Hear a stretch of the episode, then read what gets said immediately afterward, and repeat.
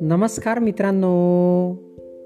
मित्रांनो मी मंगेश कुमार अंबिलवादे तुम्हा सर्वांचं वाचनकट्ट्यामध्ये मनपूर्वक हार्दिक स्वागत करतो.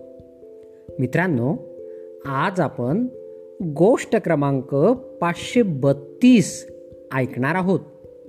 आजच्या आपल्या गोष्टीचे नाव आहे बळी तो कानपिळी चला तर मग गोष्टीला सुरुवात करूया.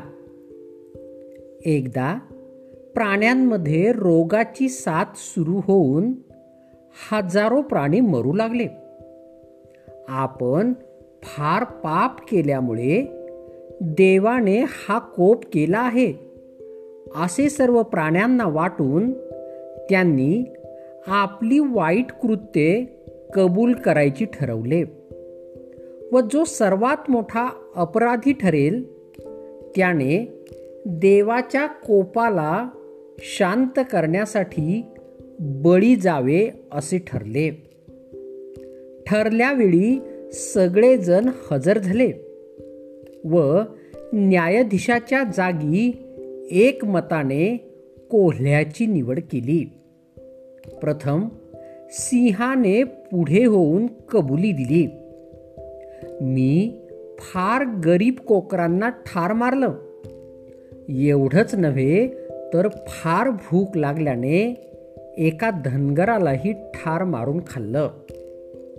त्यावर न्यायाधीश महाराज मोठ्या गंभीरतेने म्हणाले एखाद्या सामान्य प्राण्याने अशा गोष्टी केल्या असत्या तर नक्कीच मोठा अपराध ठरला असता. पण महाराजांना इतरांपेक्षा जास्त सवलती असतात. मूर्ख बकऱ्या नी एकच धनगर खाणं हा काही मोठा अपराध नाही.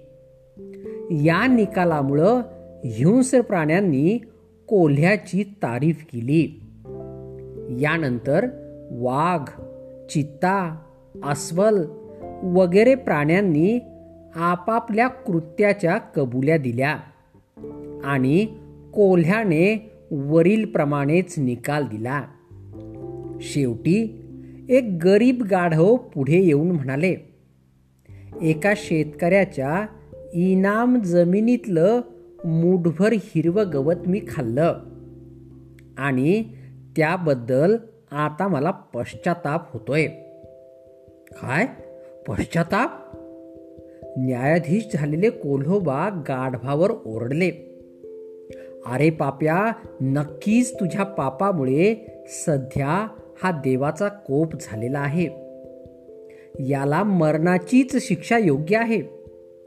असा निकाल कोल्होबांनी देताच सगळ्यांनी मिळून त्या बिचाऱ्या गाढवाला तात्काळ ठार मारले. गोष्टीचे तात्पर्य बळी तो कानपिळी.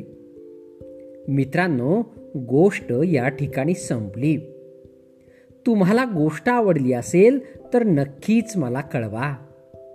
चला तर मग उद्या पुन्हा भेटूया तुमच्या आवडत्या वाचन कट्ट्यात तोपर्यंत बाय बाय.